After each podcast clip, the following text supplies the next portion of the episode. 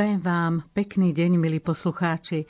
Dnes máme veľmi zaujímavú tému, povedala by som top tému pre dnešného človeka. Áno, v relácii V sile slova budeme s otcom Marianom Gavendom hovoriť o majetkoch. Najskôr však počúvajme, ako sa postavil k deleniu majetku Pán Ježiš.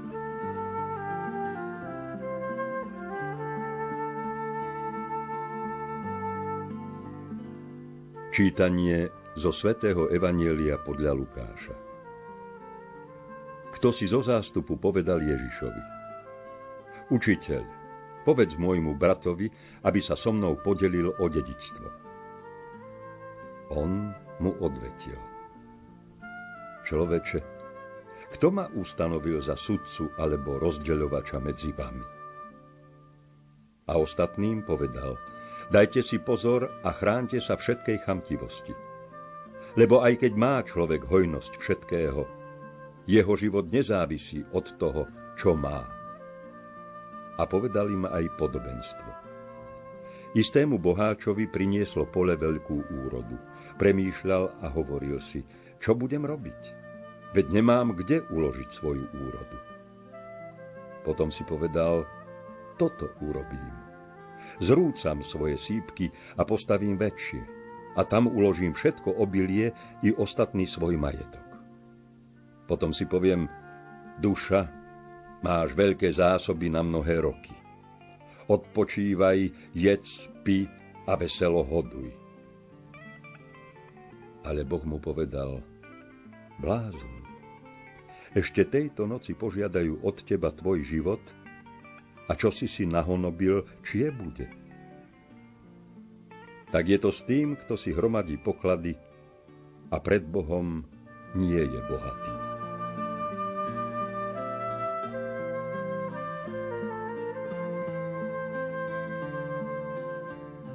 Vypočuli sme si evanjelium, v ktorom niekto chcel, aby delil Pán Ježiš dedičstvo. Považovali ho za sudcu, alebo prečo sa pýta tento človek na takúto vec?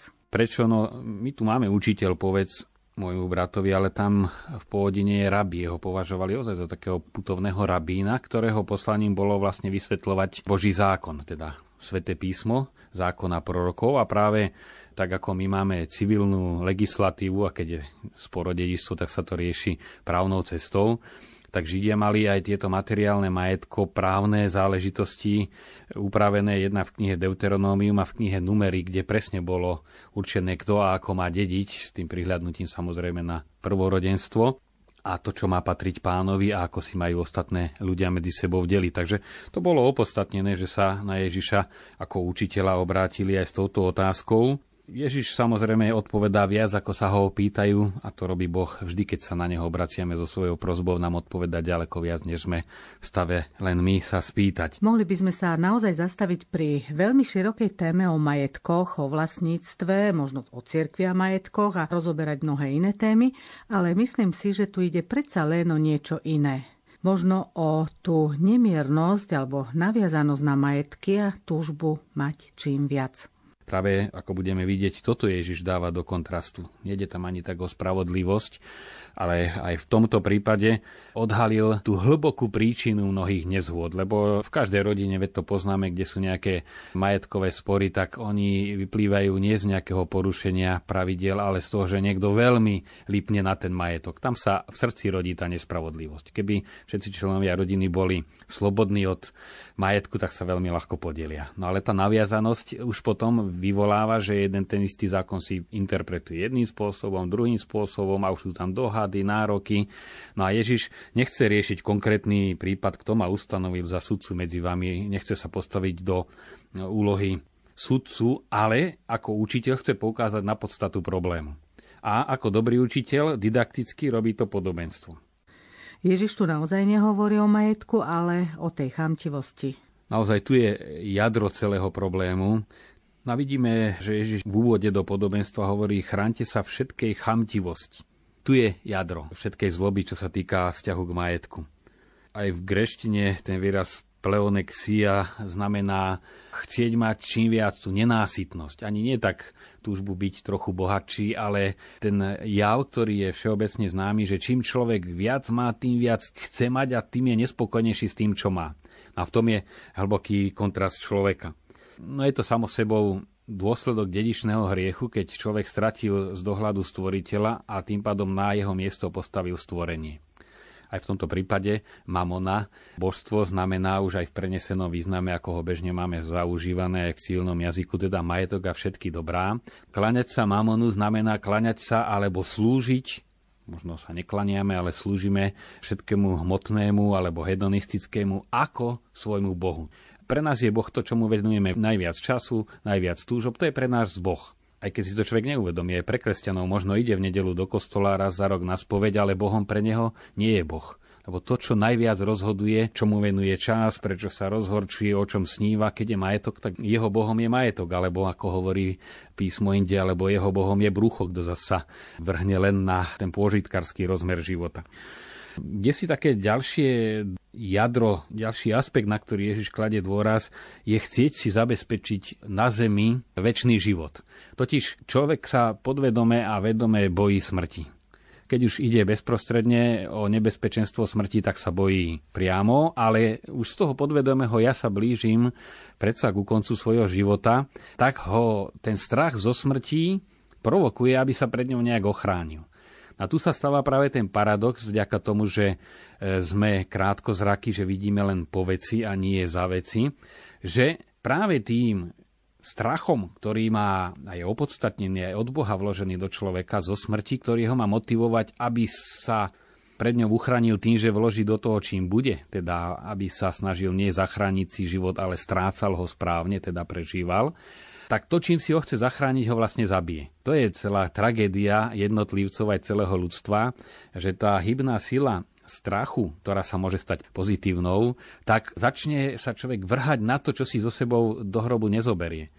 Podstatou je, že naozaj to hmotné, čím si chce tu zabezpečiť istotu, teraz si užívaj a máš na dlhú dobu, si poistený, nemusíš sa báť, to človeka vždy klame.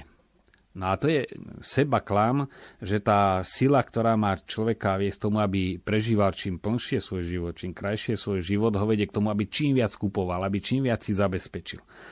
A keď si pozrieme len billboardy okolo ciest a vôbec reklamu, ktorá na nás kričí z každej strany, ona zobudza práve túto túžbu. Čoraz viac mať, stále nové, stále lepšie, znamená vlastne chcieť si uchopiť ten život tu.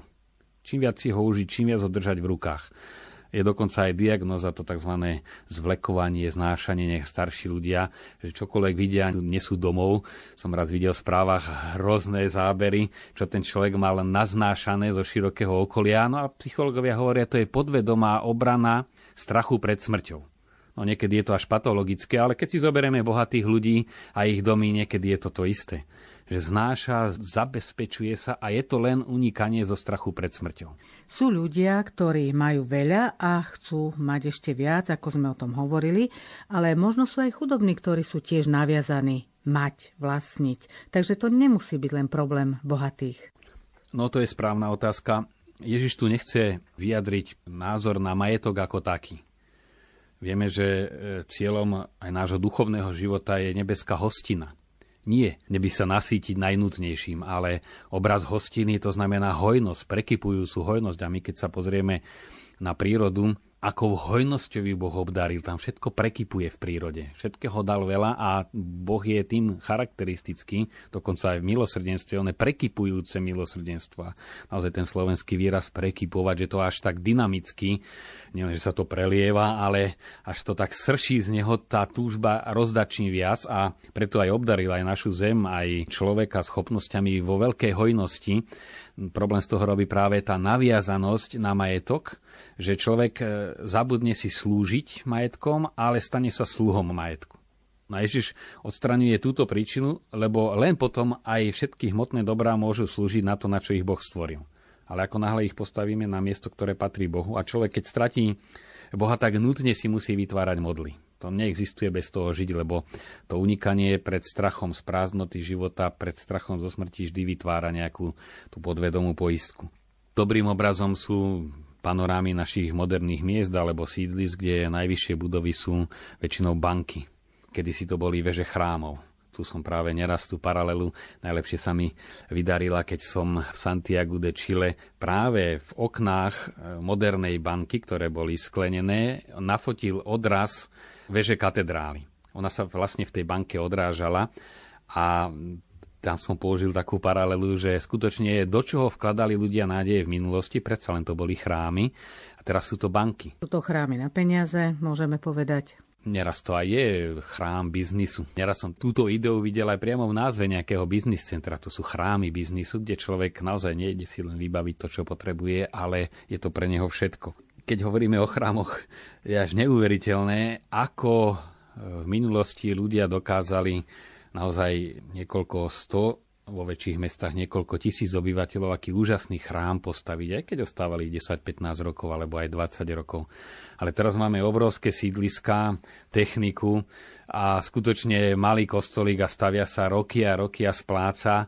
Tam si človek dá ten otáznik, čomu ľudia venujú tú istotu. Alebo si pozrieme ozaj, koľko dokážu vložiť, investovať do toho, aby si čím viac zabezpečili svoje bývanie a ten kostolík ledva. Nechcem ti robiť nejaký tlak na svedomie, len je to obrazom, v čo vkladáme nádej. No vtedy to najlepšie, najhodnotnejšie patrilo Bohu. Že sa do toho miešali niekedy aj také sebecké záujmy, že nejaký boháč, už keď mu tá smrtka zvonila, tak sa chcel poistiť a urobil nejakú základinu, aspoň niekto, aby sa za neho modlil, tak dal časť svojho majetku, aby sa postavil chrám alebo kláštor, no ale vždy to bolo lepšie, než sa snažiť všetko, čo sa dá, uchopiť iba pre seba. Či už našetriť pre seba, alebo užiť si iba pre seba. Ono sa to dosť rafinovane podsúva. Veľmi často, lebo my sa radi ospravedlňujeme a vyhovárame. A čím je človek inteligentnejší, tým rafinovanejší a dlhšie dokáže klamať sám seba. Mnohí aj čo podnikajú povedia, veď to je pre naše deti, aby moje deti. Samozrejme, čím viac majetku majú, tým menej deti si trúfnú zodpovedne vychovať. To je tiež presná krivka, by sa dala vypočítať. Kto je priemerne bohatý, tak maximálne 2 deti. Kto je veľmi bohatý, tak 1 dieťa. Kto je ešte viacej bohatý, už ani to 1 sa necíti zodpovedne priviesť na svet, lebo by mu nedokázala dať to, čo by potrebovalo. To, keď počúvate ľudí, je presne tak. No a tí aj, čo majú deti, tak naozaj tak veľa chcú zveladiť to, čo im akože odovzdajú, že tie deti buď sa rozvedú medzi tým, lebo sa zamerajú len na konzum a nevytvárajú vzťahy. Majetok vždy rozbíja vzťahy. Rozdeliť majetok, ale nie len to, ale to rozbíja vzťahy, rozdeľuje. Alebo v inom prípade, že tie deti, keď nedostanú ozaj hlbokú ľudskú formáciu, tak to lacno zdedia a lacno to aj minú. To je častý prípad, ako sa už potom na staré kolená musí ten, hlavne otec, a niekedy aj obidvaja spolu pozerať, že to, čo sme my sa toľko aj narobili, či už fyzicky alebo psychicky, tak vidia, že tým deťom to dali prilacno, že ich neviedli k zodpovednosti, že sa im nevenovali a vidia, ako sa im to pred očami stráca. Či už cez drogu, kto sa stane drogovo závislý, veľmi rýchlo minie majetok rodičov a veľmi rýchlo sa stane drogovo závislý ten, kto nie je závislý na rodičoch, teda kto nemá k nim vzťah. Toto všetko je jadro toho podobenstva. To neodbočíme, lebo Ježiš sa naozaj dotýka vnútra toho srdca človeka, ktorého stále zvádza to falošnou vidinou, že si život zachrániš, keď si ho budeš užívať. Kto chce si zachrániť život, stratí ho, ale kto ho stráca, kto ho rozdáva, kto ho venuje či už svojej duši alebo druhým, tá sa nestráca, tak ten si ho nakoniec v konečnom dôsledku zachráni. Hovoríme o tých bohatých alebo bohatších, ktorí sú naviazaní na majetok, ale myslíte si, že väčšina chudobných je chránených?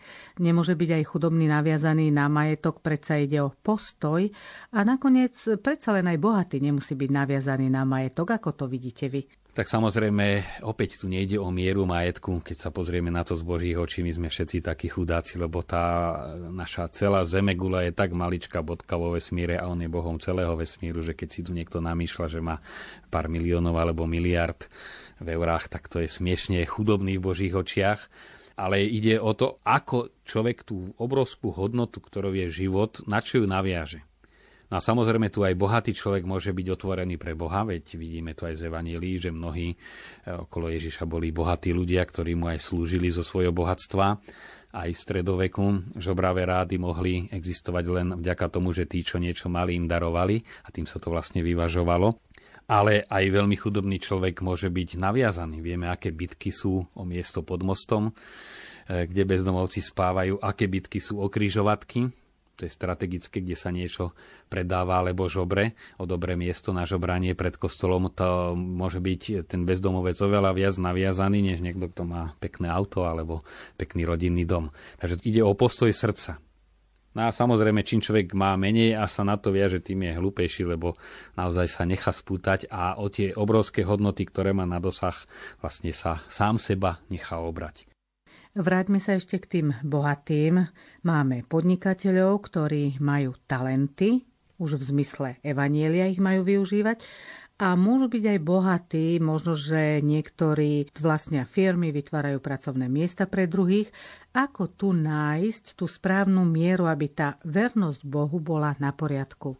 Tak to je veľmi častá dilema v diskusiách, pretože práve tí, ktorí podnikajú a niečo majú, veľmi vehementne odsudzujú sociálny model štátu, a zas tí, čo nemajú, príliš zvelebujú práve sociálny model štátu a každého podnikateľa hneď demonizujú.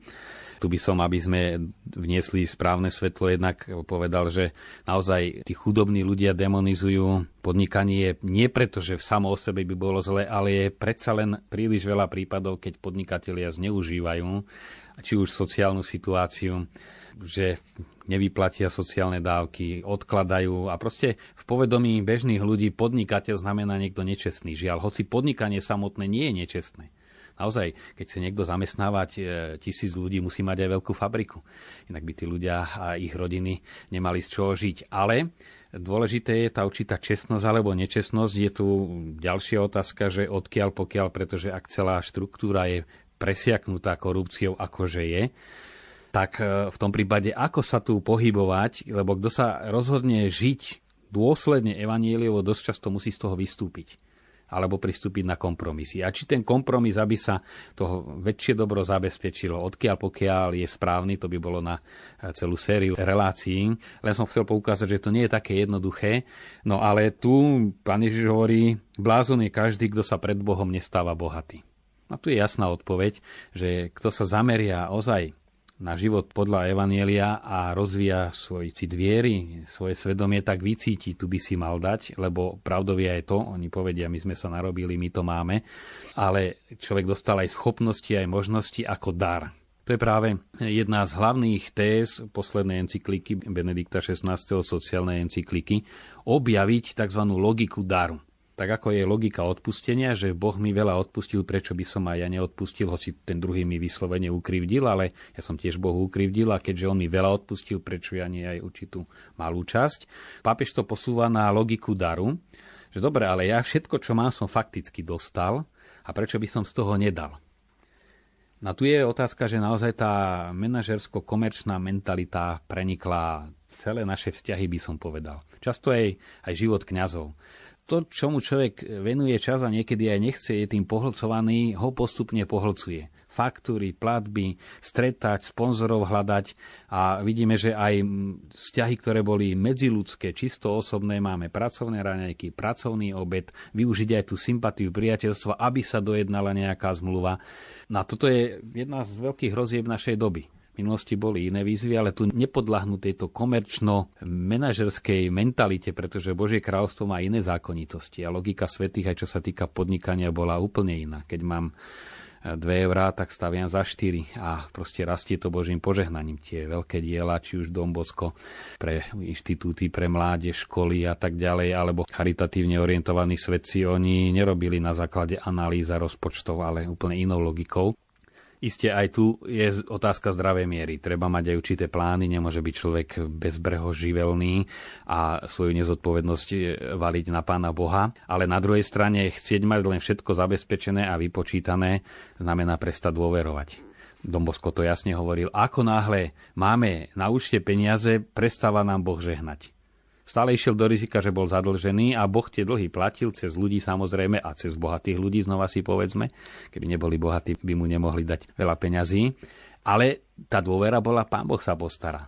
Skúsme sa teda teraz zamyslieť, kedy sa Boh postará. Tiež to asi nie je automaticky. Tú správnu mieru si treba nájsť, že byť bohatý pred Bohom. To, čo sme mali minulú nedelu v Očenáši. Príď kráľovstvo tvoje, buď vôľa tvoja, potom chlieb náš každodenný, daj nám dnes to, čo potrebujeme. Lebo keď človek si vysporiada svoju túžbu po Bohu, tú absolútnu túžbu, a tá je najdôležitejšia, lebo z nej vyplýva aj ostatné túžby, tak sa upraví aj túžba po majetku a tým pádom sa to celé v spoločnosti, aj v živote jednotlivca, rodiny, ale sa to premieta aj na spoločnosť, sa to rieši. Ale akýkoľvek sociálny model alebo ekonomicky by sme zaviedli, kým tu budú žiť egoisti a kým človek nebude zameraný na Boha, lebo túžby človeka sú absolútne, nič ho nenasýti iné, len Boh, tak tu bude vždy nenasytná túžba a tá v ktoromkoľvek modeli, v ktoromkoľvek režime bude plodiť nespravodlivosť. Žijeme v kríze, myslím na tú hospodársku. Nie je to tiež dôsledkom toho, že sa neriadíme evanjeliom, že tá duchovnosť tu chýba? To je to, čím chce cirkev a môže a musí prispieť k riešeniu súčasnej sociálnej situácie. Či už globálnej, kde tie zóny chudoby, obrovskej chudoby stále pretrvávajú, alebo aj v rámci tých menších spoločenských celkov, kde on hovorí, áno, človek túži po Bohu, a tá túžba je absolútna, ho presahuje a cirkev sprostredkováva stretnutie s Bohom, povieme aj iné náboženstva, iste, ale len v kresťanstve a len vo sviatostiach nie cirkev vedie človeka k Bohu, ale Boh cez cirkev zostupuje k človeku. Len cirkev učí, že v tej hostii je sám Boh, stvoriteľ celého vesmíru a dokáže tým, že sa stotožňuje s človekom, jednak v krste, že sme napojení na samého Boha, sme sa stali súčasťou samého Boha, sme božskí, bohatý a príjmame jeho samého, kto by domyslel, čo to znamená ísť raz na príjmanie, tak to nasycuje tú najhlbšiu túžbu a len vtedy je možné usporiadať ďalšie túžby. A to môže len cirkev. To podstatné, čo môže cirkev dať a len ona môže dať, je práve naplnenie najhlbších túžob. A tým prispieva k spoločnému dobru. Nie len, že niekde spraví nejakú vývarovňu pre chudobných, iste, to je tá bezprostredná charita, ale znova sme pri tom jadre tohto podobenstva, že cirkev odpovedá na najhlbšiu túžbu človeka a tým najúčinnejšie a v jadre pomáha riešiť aj sociálny problém. Samozrejme, je tu sloboda človeka, aj samotní veriaci sa tejto ponuke dosť zriedka otvárajú. To, čo sme povedali aj na začiatku, že neznamená, že kto chodí do kostola a raz za čas na spoveď, že už je pre neho Boh Bohom.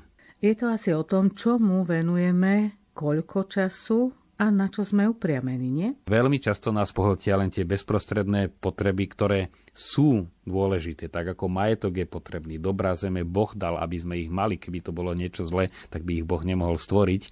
Ale ten neporiadok treba začať odstraňovať v sebe tým, že dávame znova Boha, vlastnú dušu na prvé miesto, čo sa týka dôležitosti. No a potom aj tie ostatné práce majú úplne inú hodnotu. Je človek od nich slobodný, posvecuje sa nimi a nielen bohatne a navezuje sa a spútava.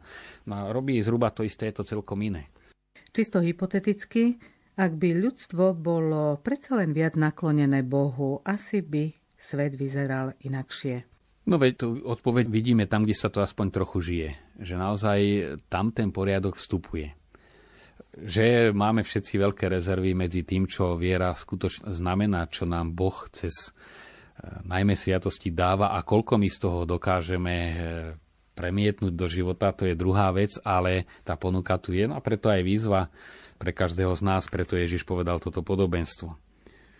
Správny postoj k veciam je ani ich adorovať, niekto zbožstvuje, niekto zas preklína, to je tiež nesprávny postoj, že to je všetko, čo je hmotné, je zlé, to bolo v minulosti aj v špiritualite, hmotný svet, starosť o hmotné dobrá, to bolo čosi hriešne. Nie, správny postoj je používať podľa Božej vôle. No a zase, aby bol človek v tom používaní slobodný, je jednak ďakovať. Človek, keď ďakuje, si uvedomuje, že to nie je jeho. Za všetko, čo príjmame, my si tak na to zvykneme, že sa ráno zobudím zdravý, tak to je normálna vec. Alebo niečo sa mi podarí, alebo niečo dostanem, alebo výplatu, alebo sa úroda v záhrade podarí, tak som rád. Ale ďakovať za to, že Bože dal si mi a tým pádom sa človek oslobodzuje. No a potom rozdávaním používať. To Ježišovo, kto nie je pred Bohom bohatý, má dva rozmery. Jednak naozaj tá hodnota duchovného života sama o sebe je väčšia než hmotné bohatstva. A potom správne bohatnúť znamená aj tie materiálne dobrá správnym spôsobom používať. Kto rozdáva alebo pomáha, tak zveľaďuje svoj majetok. To, čo sa polohumorne hovorí, že my sa chránime pred zlodejmi, zámkami a poisťovňami a bezpečnostnými systémami, ale je tu jeden zlodej, ktorý nekradne majetok, ale majiteľov. A to je smrť a preto sa nedá poistiť. Jediná najlepšia poistka je prežiť život pre Boha a pre druhých. Ako by sme mohli zhrnúť to, o čom sme hovorili, do tej praktickej roviny pre najbližšie dni? Naozaj zamyslieť sa aspoň niečo, čo by som mohol cez tento týždeň podarovať. Nezištne podarovať, to vedie k slobode. Alebo si tak prejsť všetko, čo mám, počnúc darmi prírody, darmi prostredia, v ktorom sme žili každý. A to prostredie je dar výchovy, vzdelania. Urobiť si také litánie hmotných dobier a ako máme v litániach oroduj za nás, tak ďakujem ti, Pane. Napríklad, len tak si zastať v byte alebo v dome, asi tak prejsť všetko, čo mám, aj životne a urobiť z toho vďaky vzdanie. To by bolo možno veľmi objavné, čo všetko si myslíme, že je naše a je to vlastne od Boha. No a potom očisťovať vzťahy. Je to veľmi dôležité, človek je spoločenský tvor, je to jeho základná črta, očisťovať ich od toho materiálneho kalkulovania, čo mi to dá, čo som vybavil, že skutočne sa aspoň s niekým stretnúť preto, aby sme sa stretli. Z radosti, že sme spolu. No a si dať len 5 minút ticha, odmerať si ich denne, uvedomiť si, Boh je tu, jednoduché, ale je to už priorita duše, človek sa oslobodí, odpúta od toho, čo ho strháva, jeho mysel, jeho to stále ponáhľanie niekam. Už je to priorita. Hovorili ste o ďakovaní, nemali by sme sa naučiť ďakovať aj za veci, ktoré sa nám javia ako zlé alebo ako nešťastné, nepoužíva ich Boh na naše zdokonaľovanie a v tom prípade by zrejme bolo dobre aj za ne ďakovať, nie? No to je tiež veľmi správna poznámka, pretože neraz Boh nám berie alebo dopustí, že strácame, pretože nám chce dať viac. My sme niekedy, aj keď napríklad človek príde o zdravie vlastnou vinou, nie že ho Boh potrestal, ale stratil ho. Keď sa zameria len na to, čo stratil, nikdy nepochopí, čo mu Boh chce dať nové. A práve toto je dôležité aj pri stratách začať ďakovať, lebo v tej vďake sa odpútame od toho prílišného sebalutovania, od kalkulovania, čo všetko a ako veľmi nespravodlivo sme stratili, lebo len v takom postoji sa človek dokáže otvoriť pre nové dary. To, čo jednoducho sa hovorí, keď nám Boh jednou rukou berie, len pretože druhou nám chce dať ešte viac. A keď sme na niečo upnutí, že máme ruky plné, tak nemôže nám do nich vložiť ten nový veľký dar, ktorý stále má on pre nás nachystaný. Odpútať sa od materiálnych vecí, ďakovať Bohu za všetko a aj za to, za čo sme doteraz nikdy neďakovali, lebo sa nám to zdalo možno zlé alebo nespravodlivé, to je úloha do nasledujúcich dní. O týždeň sa na vás tešia monsignor Marian Gavenda, Matúš Brila, Jozef Šimonovič a Anna Brilová. Prežite požehnaný týždeň.